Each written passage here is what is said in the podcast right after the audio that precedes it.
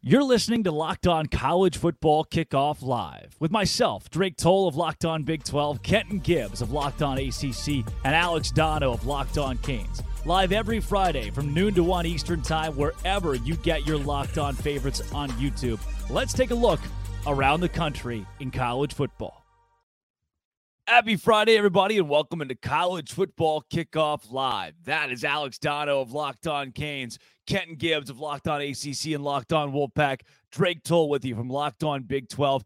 Thank you for making Locked On College Football Kickoff Live your lunchtime listen every Friday. Guys, we finally have some some sort of closure on this Michigan deal, at least for now. The Big Ten has suspended Jim Harbaugh for three games, two remaining here in the regular season. And then that's it. Dono, the investigation from the Big Ten is over. They're not going to probe anymore. It's just, you know what? You take this, you accept it. Basically, a plea bargain. It's weird the way this played out because earlier in the week, Michigan seemed intent and hell bent on filing for a temporary restraining order, mm-hmm. wanting Harbaugh to be essentially reinstated until further review and be able to coach out the rest of these games.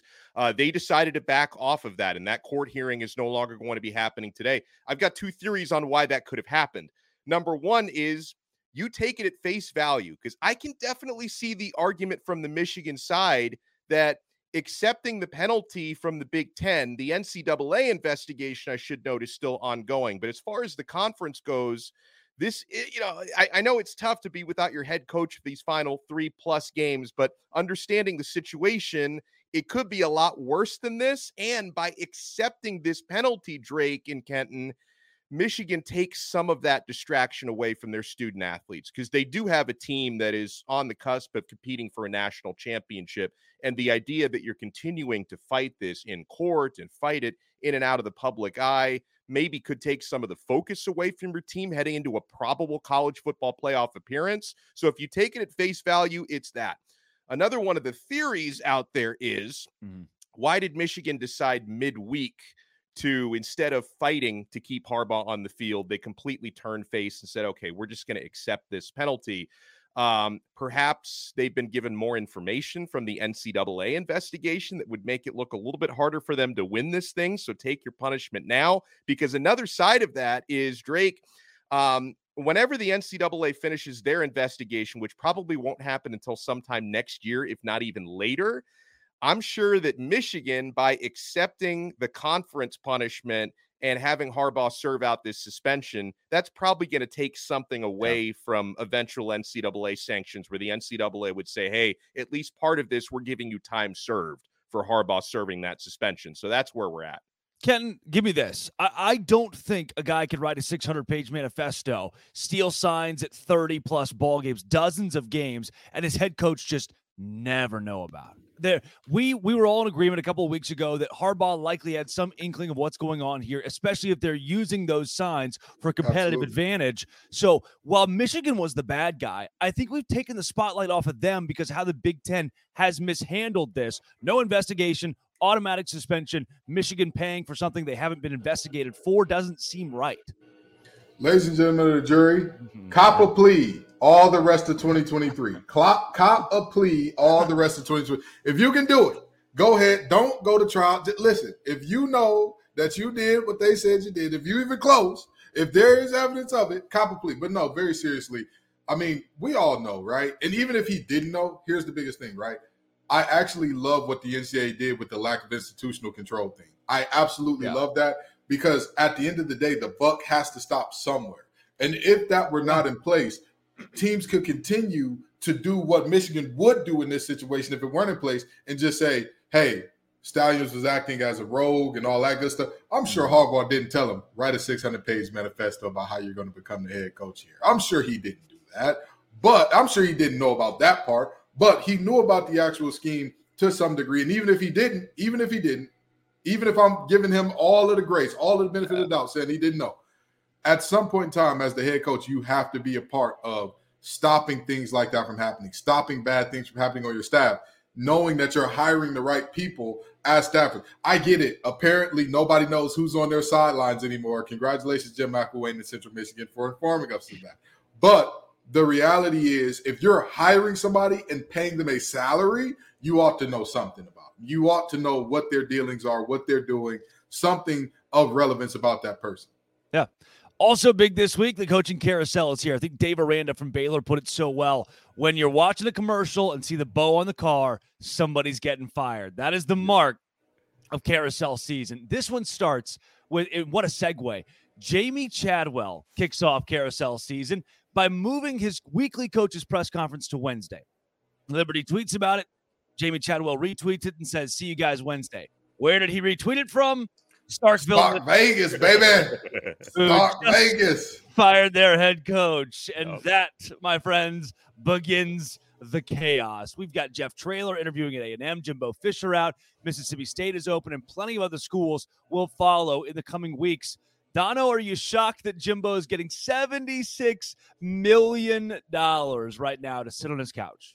Uh, that's one of the few places in the country where being able to write that big of a severance check does not surprise me. I mean, I, I, saw a photo of the halftime ceremony at their game last week where they the firing ceremony. Well, before the firing ceremony, where, where they received a, a donation check for like a hundred million dollars yeah. to one of their arms of the athletic department. Did you see so, what that, that's what that was? That check. Yeah, actually, sure. That was the donation that fired Jimbo Fisher. They presented it at halftime yeah. in front of the fans. So it's you're spectacular. right. To, to call it the firing ceremony, yeah. you're not wrong about that. So listen, I mean there, are there, there's a handful of universities across the country that you know can handle a 76 million dollar buyout like it's a drop in the bucket. That's not the case in most places even in the power 5 but in the case of Texas A&M I'm not surprised. And honestly with the way it's gone the last couple of seasons for Jimbo Fisher he's kind of been coaching like a guy who maybe doesn't care a whole lot because he knows either way he's getting paid. Well now Jimbo you get paid a lot of money not to work so ah. congratulations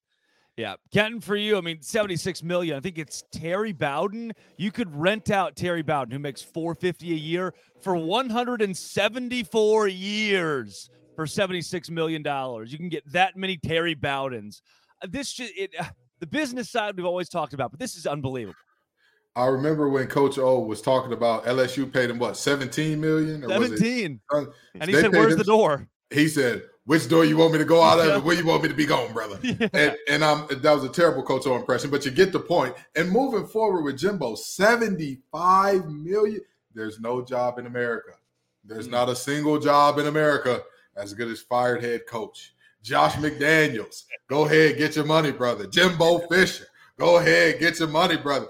I'm telling you, there are plenty of coaches around this. There's going to be bows on cars for all of their wives. That car may have to be shipped to another city. That car may have to be delivered by Carvana to wherever they're going. But I'll tell you what, I'll tell you what, there's some coaches that are about to, you know, as they like to say, tis the season of handing out bags for no reason. And that's what hmm. a lot of these athletic departments are about to do. It's about to be big bag season because they're getting new coaches. Well, let's stay on A&M for a second here, Dono. If they're going to go to – uh, do, do, they go blue collar here? Uh, Jeff Traylor from UTSA, or do they try to make another splash hire from the NFL ranks or another big Power Five college like LSU did with Brian Kelly?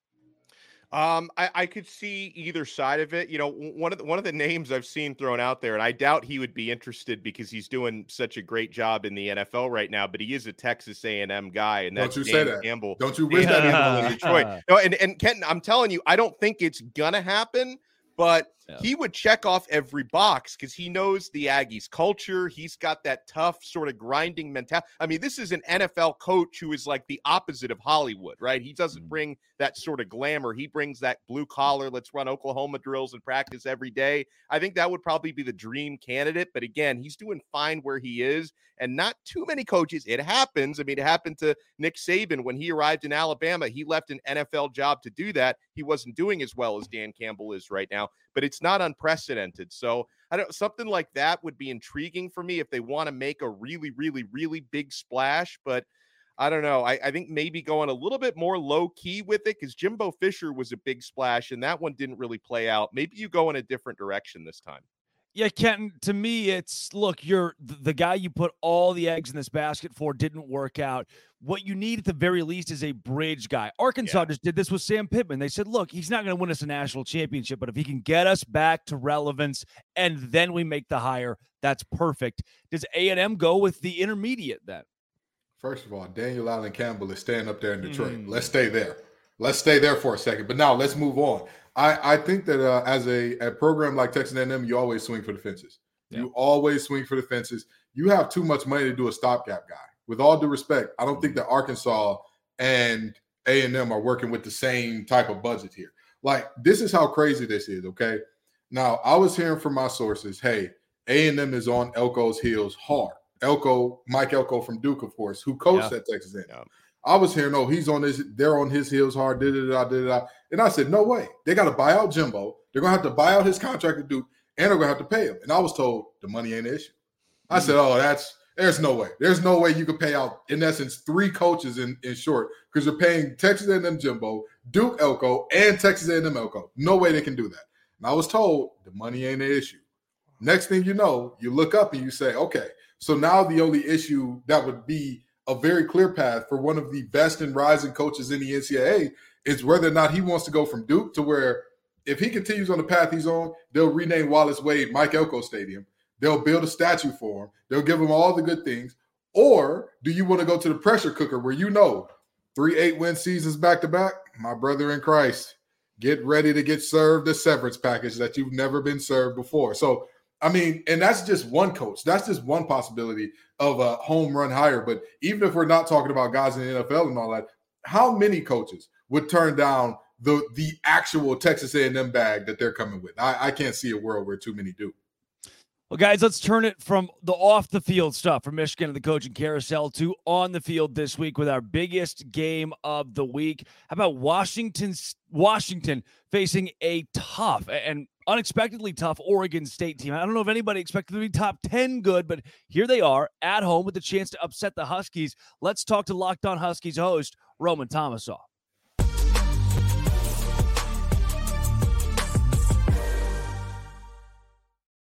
Roman Thomasoff and Locked On Huskies here with Locked On College Football Kickoff Live. Roman, Oregon State, Washington. For a Washington Huskies team, it's already beaten some of the powerhouses of this conference. I can't imagine they're batting an eye at Oregon State, though those Beavs seem much better than expected. Uh, that's you know, I the, the, the one crazy thing about this is the Huskies are underdogs for the first time this season, mm-hmm. and a lot of this has probably has to do with them going on the road. Uh, but the Huskies are they're they're taking this one a little bit personally. They're, they've gone on some national shows this week. Uh, Pat McAfee was talking about it yesterday, saying, "Yeah, like the normally soft-spoken Michael Penix was uh, out there just in, in the, the, the grand scheme of things saying, yeah, no, we we like this wide receivers coach JaMarcus Shephard, who's just one of my favorite humans on this planet to talk to. He always has something good to say. Said, yeah, we love this. We love this disrespect. We want you to talk bad about their girlfriends. We want you to talk bad about their families. We want you to do all that stuff because we like we play our best when we're backed against the wall. And going down to Reser Stadium, that's going to be a really hostile environment. There's going to be some weather in play, but I think that this is going to be a really, really even matchup. And where I think that it's it's going to come down to on the field is if Washington can stop the run, we know that they can throw the ball over the yard. Jalen McMillan is finally healthy again. He should be playing. Uh, we'll, we'll see probably somewhere around 20 snaps in this game. And moving forward, I think that there's there's just a whole lot to like. And I I don't the, the fact that the Huskies are, are an underdog is is a little shocking to me. I will say.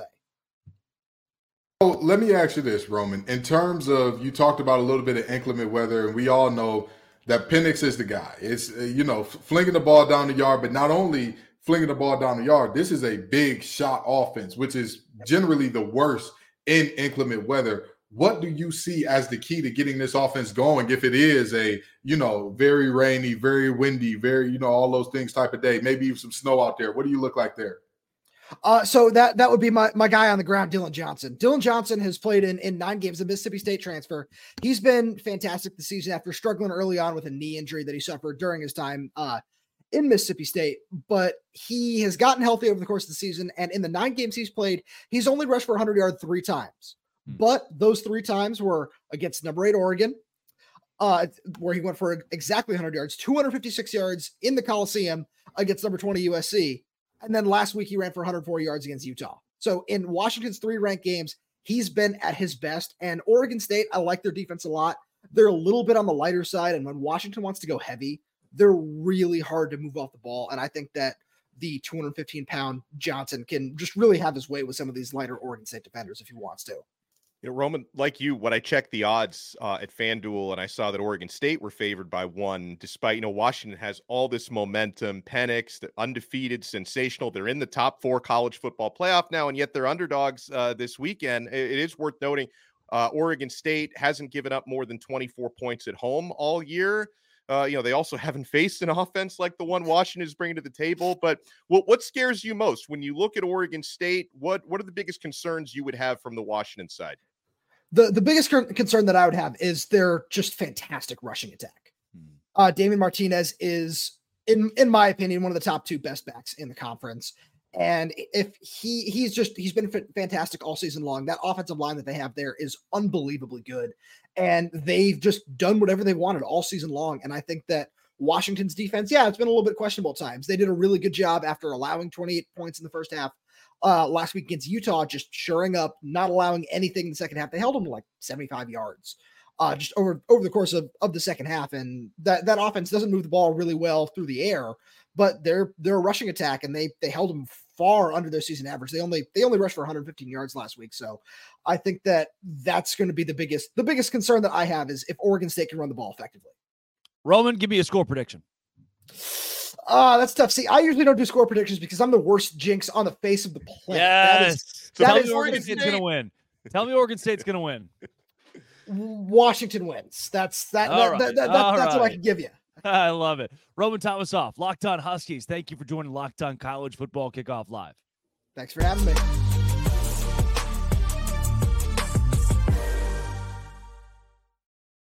Guys, Prize Picks is the largest daily fantasy sports platform in North America. The easiest and most exciting way to play DFS because it's just you against the numbers. Instead of battling thousands of other players, including pros and sharks, you just pick more or less than on two to six player stat projections and you watch the winnings roll in. Guys, this is the most fun I've ever had winning up to 25 times my money on game day. And what I love is you're into football, you're also into basketball, maybe you're into hockey. You can go cross sport and cross league with your selections. You select two to six players, doesn't matter what sport or what league they're playing in, and you can turn $10 into $250 with just a couple of clicks. And here's what I love most about prize picks they offer a reboot policy. So your entries stay in play even if one of your players gets injured.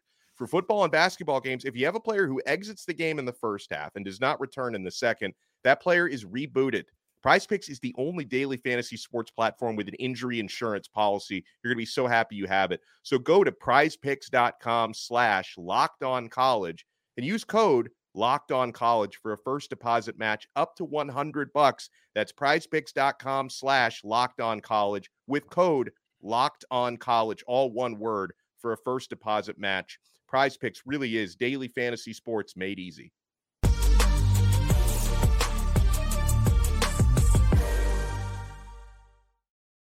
It's the segment that we've all been waiting for. Some of the best bets this week come from the sneakiest. It is time for Sell Me Why. I'm back. The BYU Cougars play host to the reeling Oklahoma Sooners tomorrow at noon Eastern.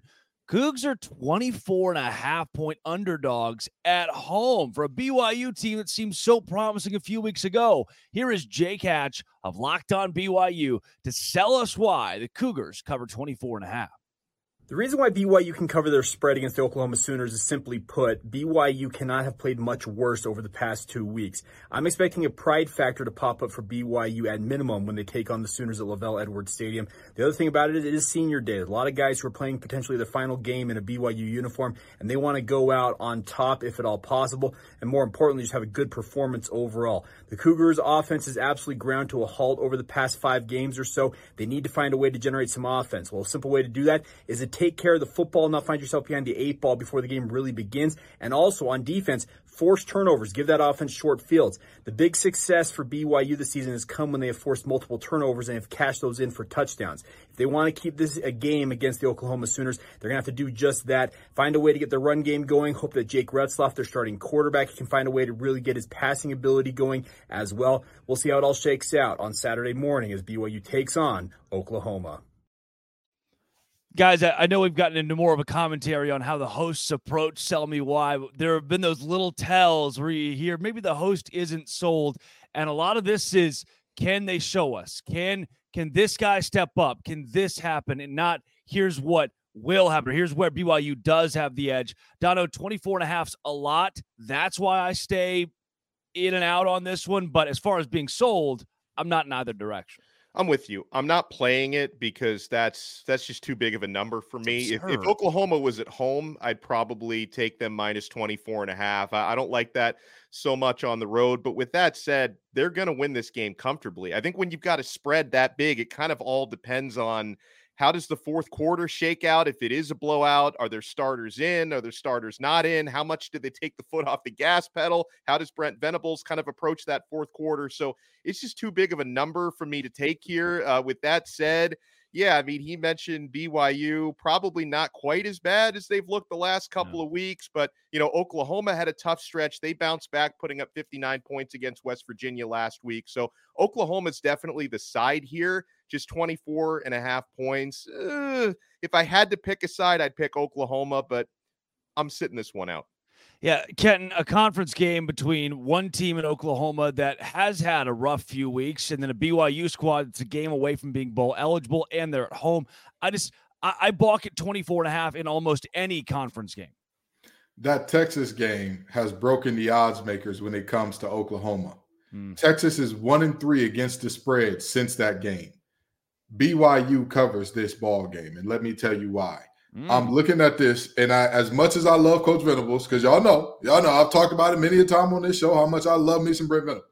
But the reality is, they're not pissed off anymore. They got their pissed off game out of them last week, and beyond that, what do they have to tune it up and get style points for? What is the motivation or the reason to get? If they were in the playoff hunt, I would say, hey, can they beat this team by 24? Absolutely what does Venables gain by going after that? If you're number five and you think that there are going to be five or six undefeated teams, you got to run it up. You got to get your style points.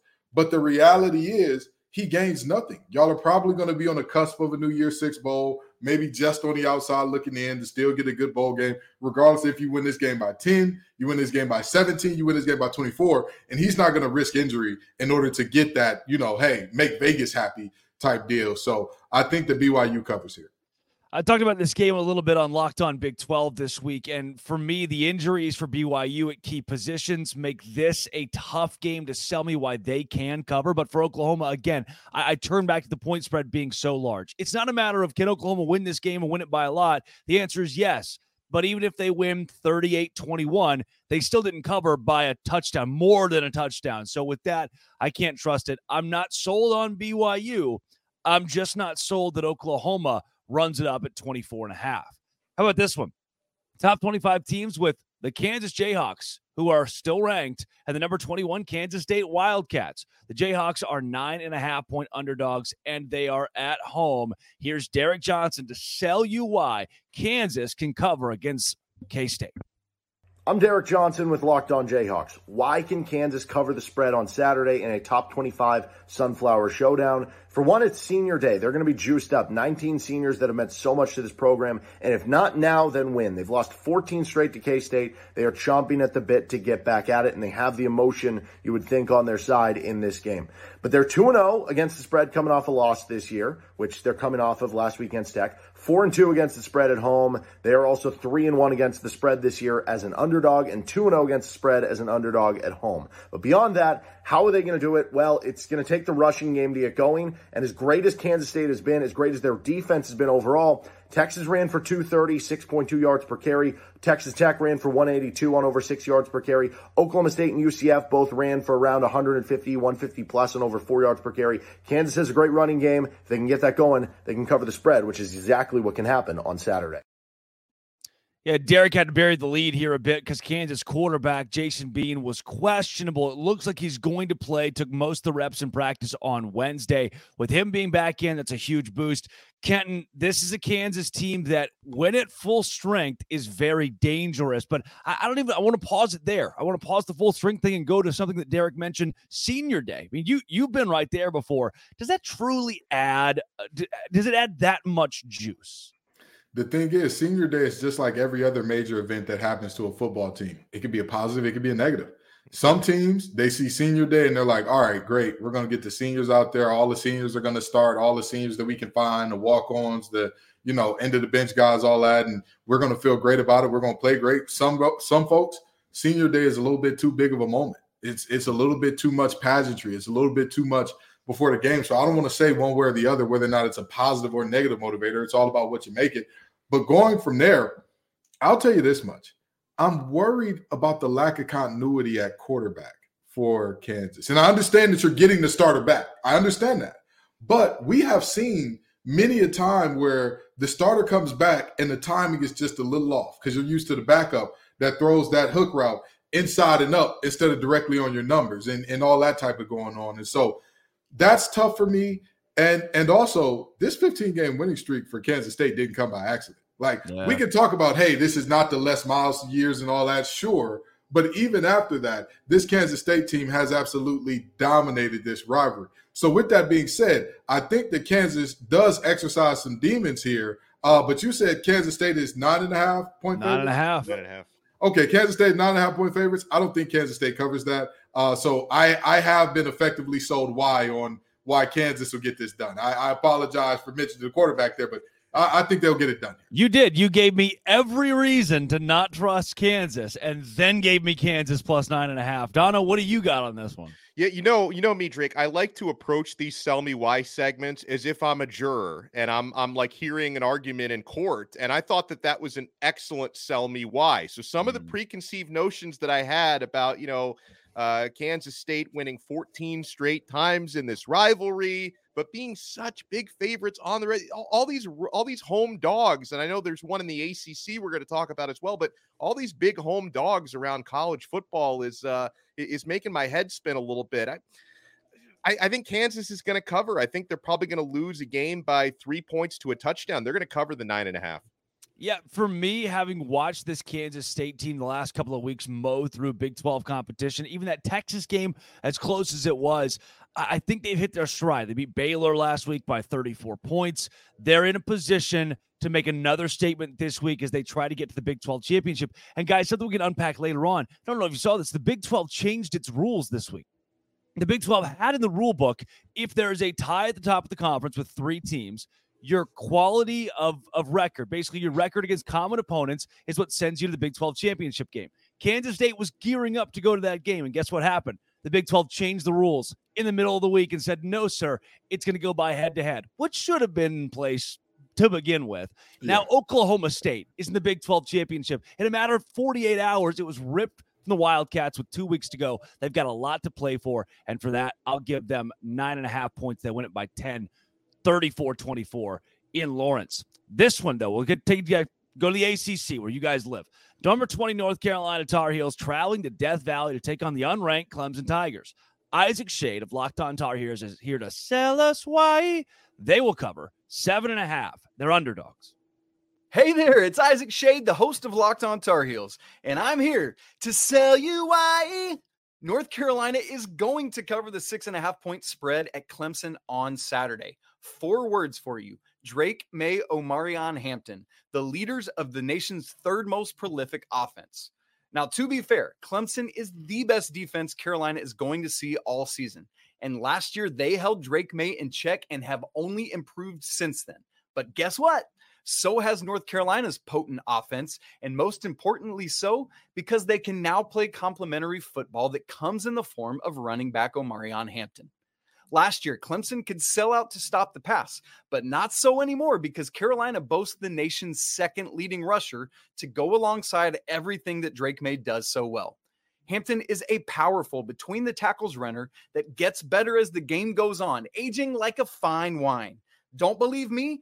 Ask Dono over there. He's seen it up close and personal.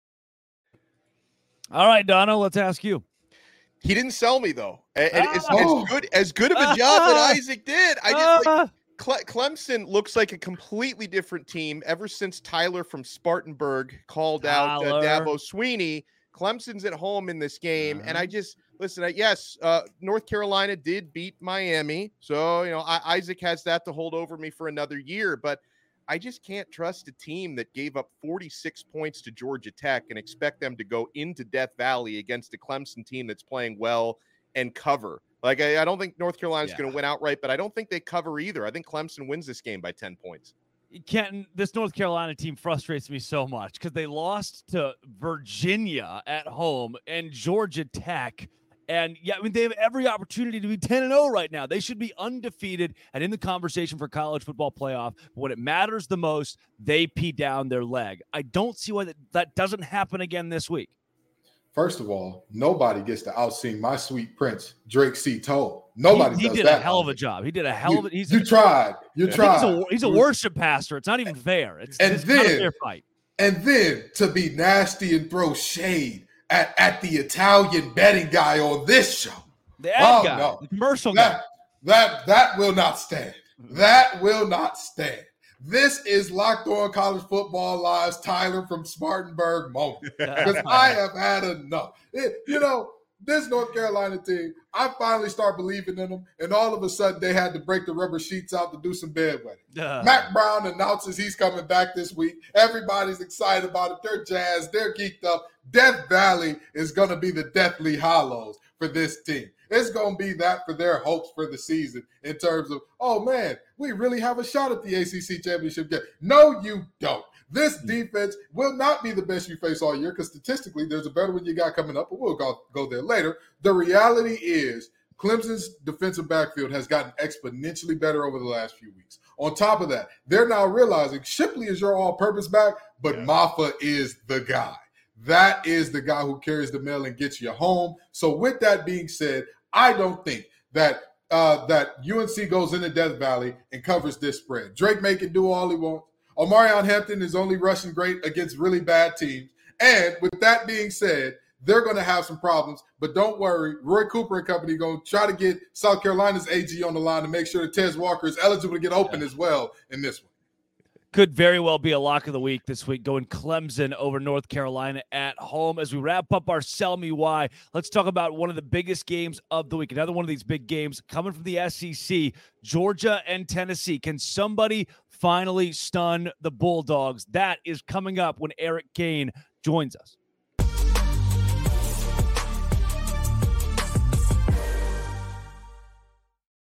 Now for your game changer of the week, brought to you by Athletic Brewing Company. I'm going to put the focus on Washington. We talked about them earlier. The Huskies have momentum. They're in the top four. They've got a Heisman candidate playing quarterback for them, but they didn't have long to enjoy that top four in the college football playoff because they've got a tough matchup against Oregon State. So, much like the Huskies, Athletic Brewing has completely changed the non alcoholic beer game. They make non alcoholic beers that actually taste good. Guys, they beat out full strength beers in global competitions. They brew over 50 styles of craft non alcoholic beer, including IPAs, Goldens, Sours, and so much more. They're constantly releasing limited edition experimental styles to add to their variety. They're fit for all times. You can drink athletic brewing anytime, anywhere, and make any activity more enjoyable. No hangovers ever, which is a huge plus. You can find Athletic Brewing Company's non alcoholic brews at a store near you or buy online at athleticbrewing.com. First time customers can use code locked on to get 15% off your first online order. That's our code locked on, all one word at checkout for 15% off at athleticbrewing.com. Near beer, exclusions and conditions apply. Athletic Brewing Company, fit for all times.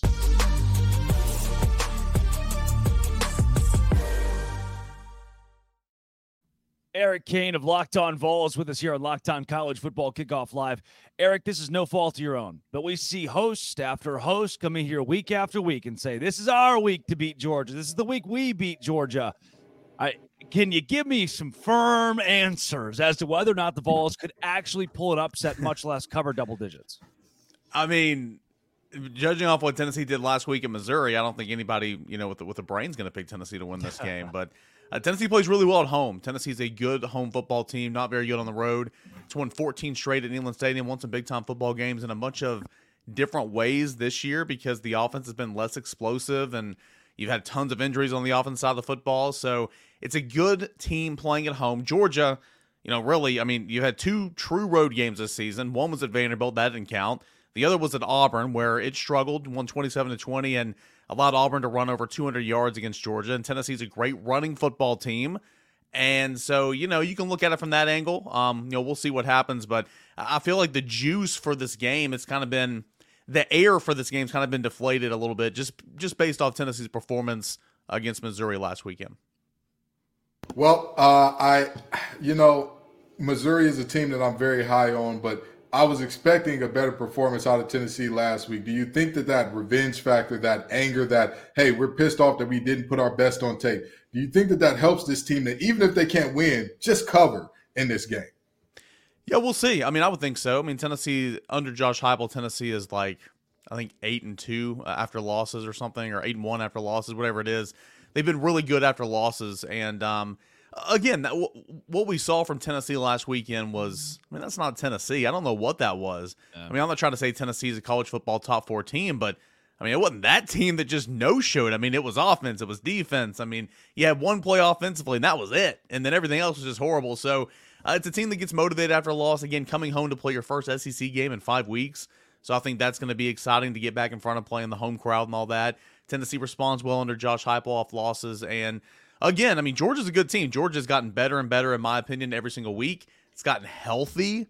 It's dangerous right now, but uh, Tennessee's just a different ball club at home, and, and the, the lack of a true road environment, I think, is going to hurt Georgia a little bit, at least in terms of allowing Tennessee to potentially cover, like you said. Yeah, you talked about some of the juice being taken out of this matchup, not only with how Tennessee played last week, but you know, with uh, the SEC championship game already having been locked in, there are no conference title implications in this one. But mm. I'm curious for for for more on on the home environment and what you are expecting there, because Tennessee they're unbeaten at home, they haven't lost there in a long time. Dolly Parton's going to be at the game. So I don't know. I don't queen. know. If what? Is the, is the Dolly factor? Y'all got some tickets available? Hold on. Yeah, probably not. Oh. Hey, everybody's fired up for Dolly. All right, Dolly is the queen. She doesn't come around often, especially to Rocky Top, but when she does, you roll out the red carpet and everything. So it's going to be fun. I hope, I hope that there's something in the works for her to get out there with the Pride of the Southland marching band and, and, yeah. and sing Rocky Top. I think that'd be amazing. Um, you know, I, I, would imagine she's here for a reason. So maybe that gets people fired up. But nah, if she's in the house, you've got to put on a good showing because she's the queen. I love it. She's got the Dolly Magic coming this weekend. Eric, I unabridged. I know you've you've probably over the course of the week talked yourself into where Tennessee can win this game because it's an SEC matchup. Any given Saturday, it's, it's possible. If no. you had to pick it right now, do you have enough confidence to say the Vols will win? No, no, I don't. And honest man, good man. I mean, I, I, call it like I see it. And in fact, I've I've called Tennessee to win every single game this year so far until this week. And mm-hmm. um, you just can't trust Tennessee right now. Um, even though I, I, do believe that they're a better team at home, I do believe it's a good running football team. But in the three losses this year, Tennessee's run game just not shown up. Um, Joe Milton ran pretty well at Alabama, but your tra- your traditional run game has not run well at mm-hmm. Florida, at Alabama, at Missouri, and up until last week, this run game was leading the SEC. I mean, averaging over 230 yards a game. It's a good run game, but in losses, it doesn't show up. And in two years under Josh Heupel, Tennessee has not been able to. Tennessee's been able to run on everybody, but Georgia. Tennessee just can't run on Georgia the first two years under Josh Heupel. So we'll see if that trend can can you know kind of alter here in 2023. Um, but if Tennessee wants to have a chance to win this game, if Tennessee wants to have a chance to be in this game in the fourth quarter, which I believe if Tennessee does what it does well, it can absolutely make this a game. It can absolutely have an opportunity to win. It's just been too inconsistent for me to trust right now. But got to run the football on offense. Got to shut down the foot, the running the football on defense, which has done a good job so far of doing. And then you've got to steal a possession somewhere, whether that's yeah. you know a fake punt on on special teams, going forward deep in your own territory, um, you know, an interception, fumble recovery. You got to steal a possession somewhere to try to get some points and, and keep up, in my opinion. Well, coming up, let's do some booms and busts. That's Eric Kane of Locked On Vols. Thanks for joining Locked On College Football Kickoff Live. Appreciate it, guys.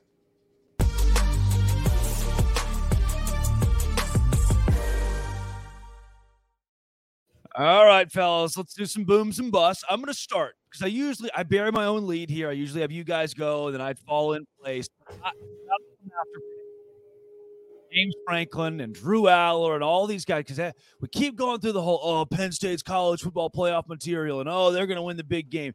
You know what it's starting to remind me of? You ready for this? What if? What if James Franklin is just Big Ten Mark Richt?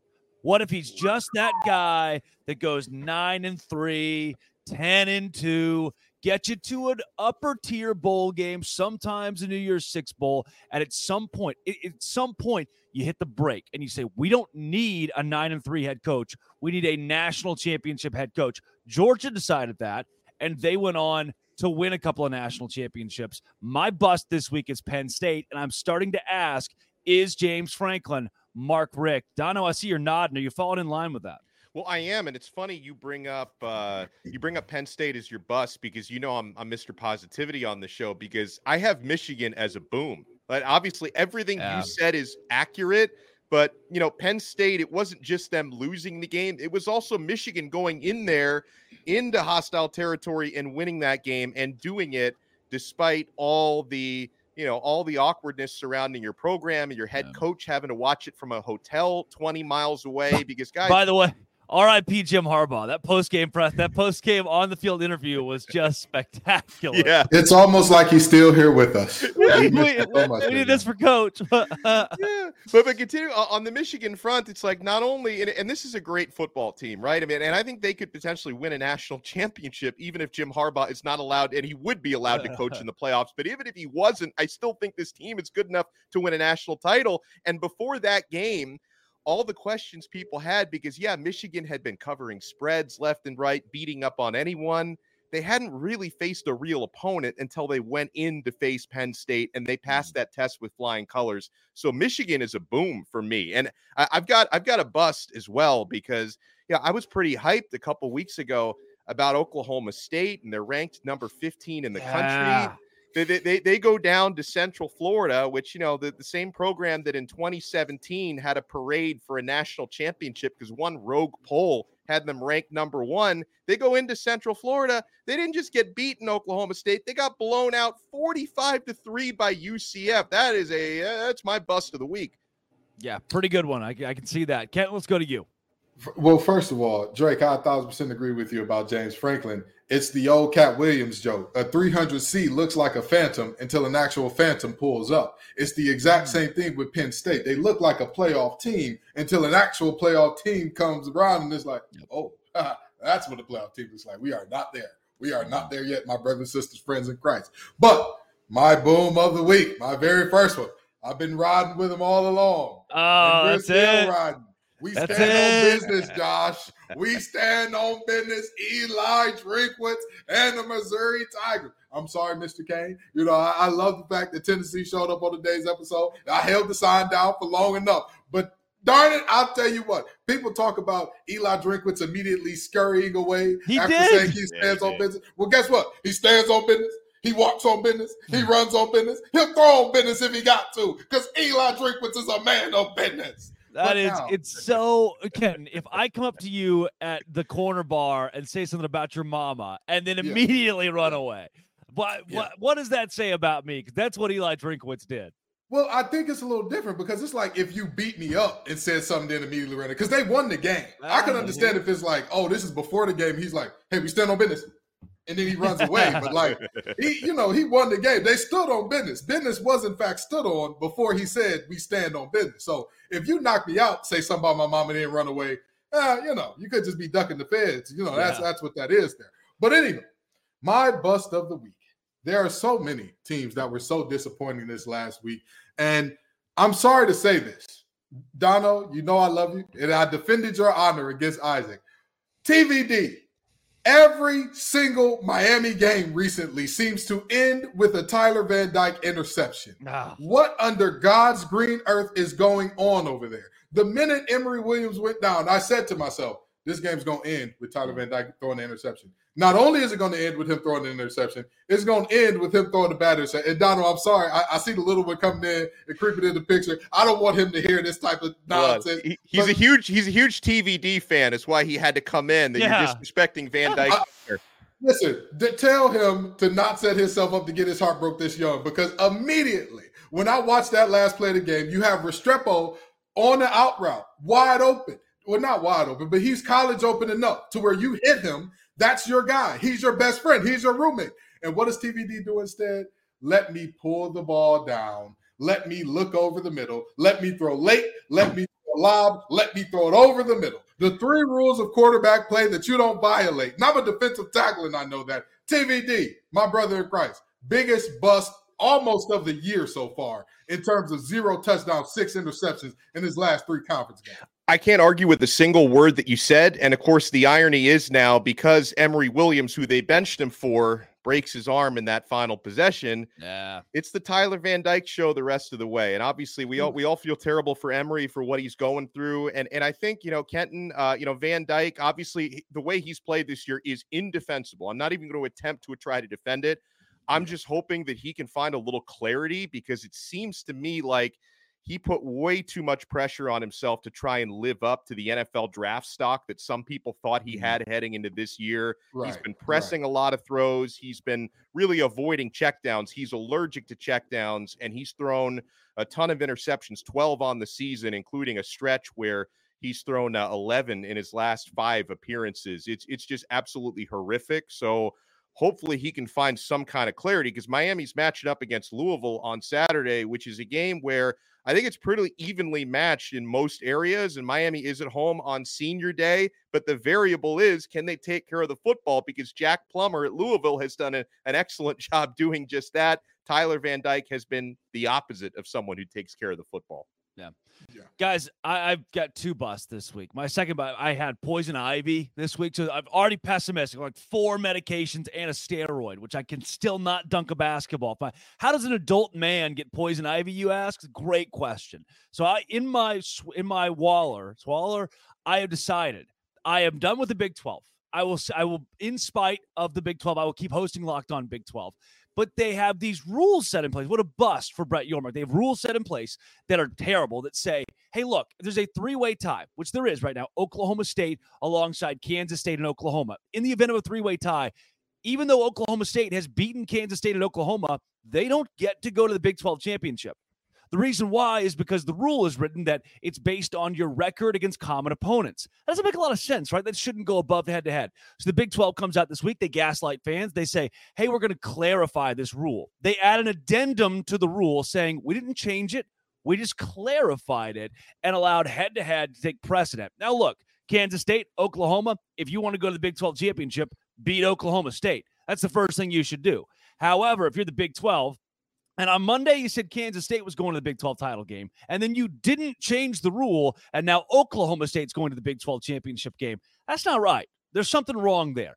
The Big 12 is my bust of the week this week because the SEC wouldn't do that. The Big 10 wouldn't do that. The, the pressure coming down from those conferences, they wouldn't just change the rules in the middle of the season. Hell, they probably wouldn't have written the rule that poorly in the first place. And it all started when an Oklahoma beat reporter just sent an email to the conference and said, Hey, can you help me unpack these very vague rules you have? And the Big 12 said, uh, no, I guess we should probably decide what those mean.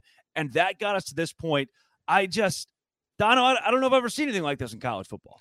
That's wild. Um, it's one thing to change rules from year to year. Like a lot of conferences Yeah. will change the divisional structure. They'll, change the tiebreaker structure. Yeah, we see it happening. It's happened uh, in the ACC this past Yeah. year. You know, the ACC did make a midseason change, but it's for the rules for next year, right? They changed their Uh-huh. scheduling and some of their tiebreakers to do that within the middle of a season to the point where you're actually switching out a team that plays in your championship game. Unfathomable to me. Unbelievable. It's, Why? It's it's flatly shameful. It's No, flatly 100%. shameful. Those young men earned the right, according to your rules, to play Right. in the conference championship. What you Point blank wrote. period. Yep. Point blank period. There is no if, ands, or buts about it. There is no way around this thing, right? In the words of MJ, too high to get over, too low to get under. This is a situation Yeah, where yeah. the the the Big 12 seems to be stuck in the middle of a turd sandwich right now because they look terrible. They look terrible. Mhm. This to change the rules, because let's just be honest, right? You could say, oh, we're clarifying the rules. So if you're clarifying the rules, that should simply add clarity to a picture that is already there.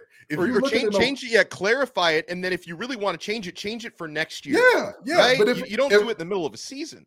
But if we're adding clarity, right, that would be Dono's background being a little blurred. And then all of a sudden, when you add clarity, you could see the U visibly there. You shouldn't see a Seminole sign in the background all of a sudden when you add clarity to Donald's background. You've changed it. You changed the background. You changed the picture which was painted. You changed the rules. And the Big 12 should be so ashamed of themselves because at the end of the day, regardless of how you feel about either team, regardless of how you feel about the rules, whatever the case may be, the rules are the rules. And to change the rules of engagement in the middle of the event Yep. Is what are we doing here? What Yeah. are we honestly doing here? It- it's it's this is one of the biggest black eyes I've seen on college football in quite some time. And mind you, we're about to talk about a coach who just got fired for sharing signs. Yep.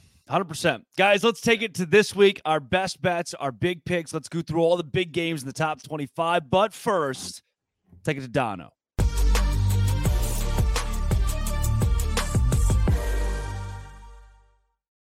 Picks is the largest daily fantasy sports platform in North America, and it's the easiest and most exciting way to play DFS. I love prize picks because, guys, you're not going up against thousands of other players, including pros and sharks. It's just you against the numbers. You pick more or less than on two to six player stat projections and watch the winnings roll in. You can win up to 25x, guys. Within 30 seconds, you can turn a couple of clicks into turning $10 into $250. And I love this time of year with so much going on, football and basketball. You can go cross sport and cross league in your selections. And Prize Picks does something no other DFS service does. They offer a reboot policy so that if your entries, uh, your entries stay in play even if one of your players gets injured. For football and basketball games, if you have a player who exits the game in the first half and doesn't return in the second, that player gets rebooted. Prize Picks is the only daily fantasy sports platform with an injury insurance policy, and you'll be so happy you have it. Go to prizepicks.com slash locked on college and use code locked on college, all one word, for a first deposit match up to $100. That's prizepicks.com slash locked on college with code locked on college for a first deposit match up to 100 bucks. Prize Picks really is daily fantasy sports made easy.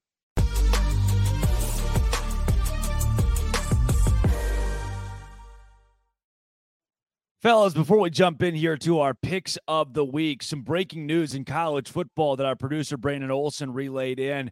Michigan has fired linebackers coach coach Chris Partridge, who apparently was good buddies with Connor Stalions. We just saw the acceptance of the three game suspension, and now Kenton a firm firing here.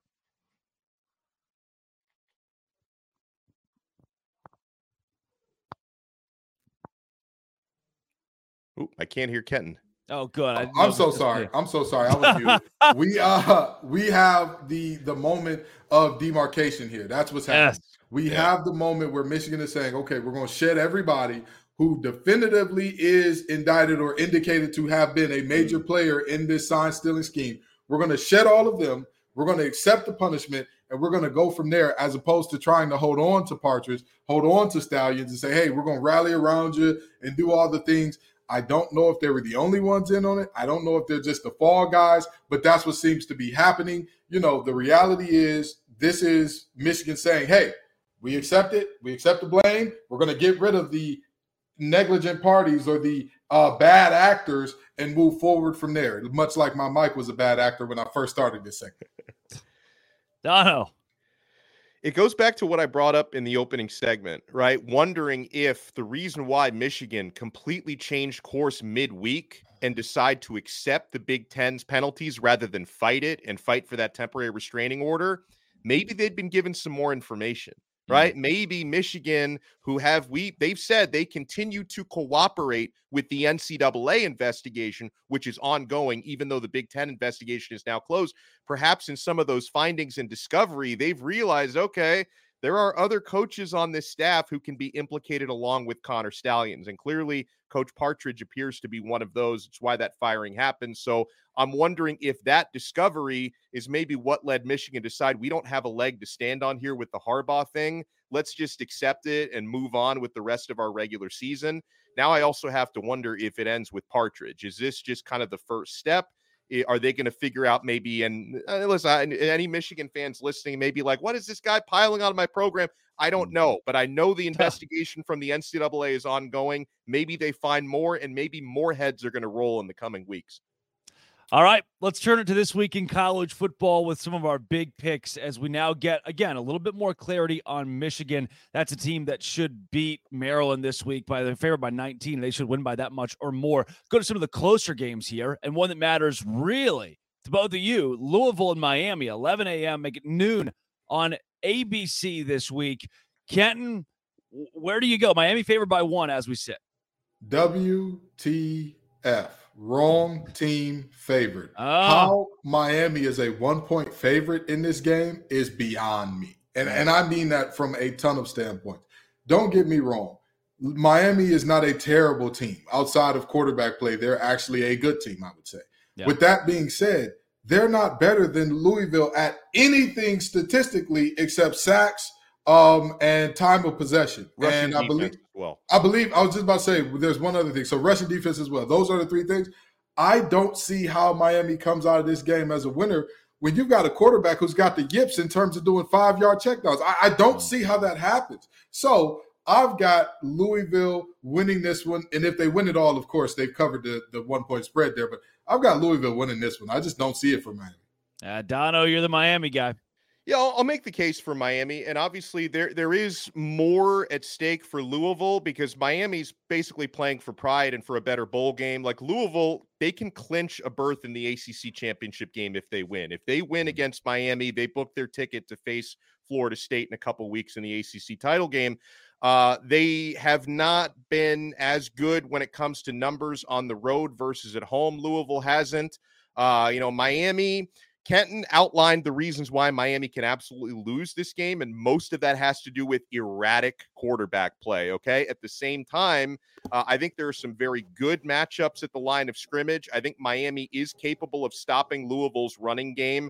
Uh, I look at Miami's defensive coordinator, Lance Guidry, uh, who's now a Broyles Award semifinalist. Yeah. I think that's the guy who can really decide this matchup in a positive way, as long as Tyler Van Dyke on the other side of the football doesn't decide it in a negative way, because Guidry has done a fantastic job canceling out opposing teams' rushing offenses and really being exotic with his coverages and blitzes. So I think if Miami can force Jack Plummer to try to beat them, I think the Hurricanes have a good chance based upon their defense. I think Miami will be able to run the football even against a tough Louisville defensive front.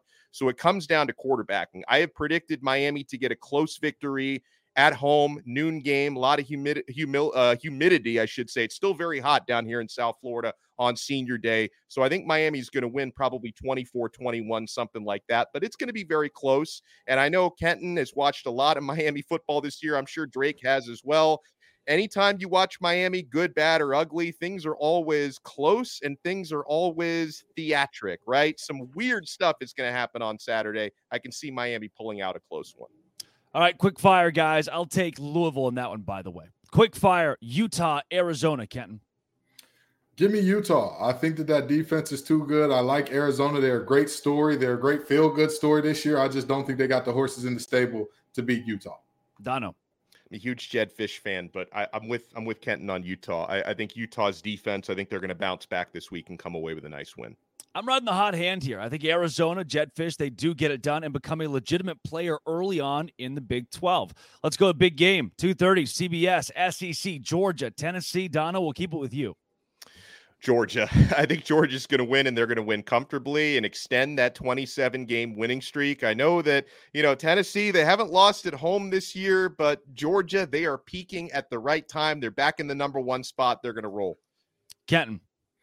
Uh, Hustle and Flow was also based in in Tennessee, and and as the great CJ once said, uh, whoop that trick. No, I'm just joking. Very seriously, it's it's not going to go well for Tennessee. Georgia is going to beat the brakes off those boys. Let's take you to Kansas State and Kansas Sunflower Showdown. This one in Lawrence and Kenton.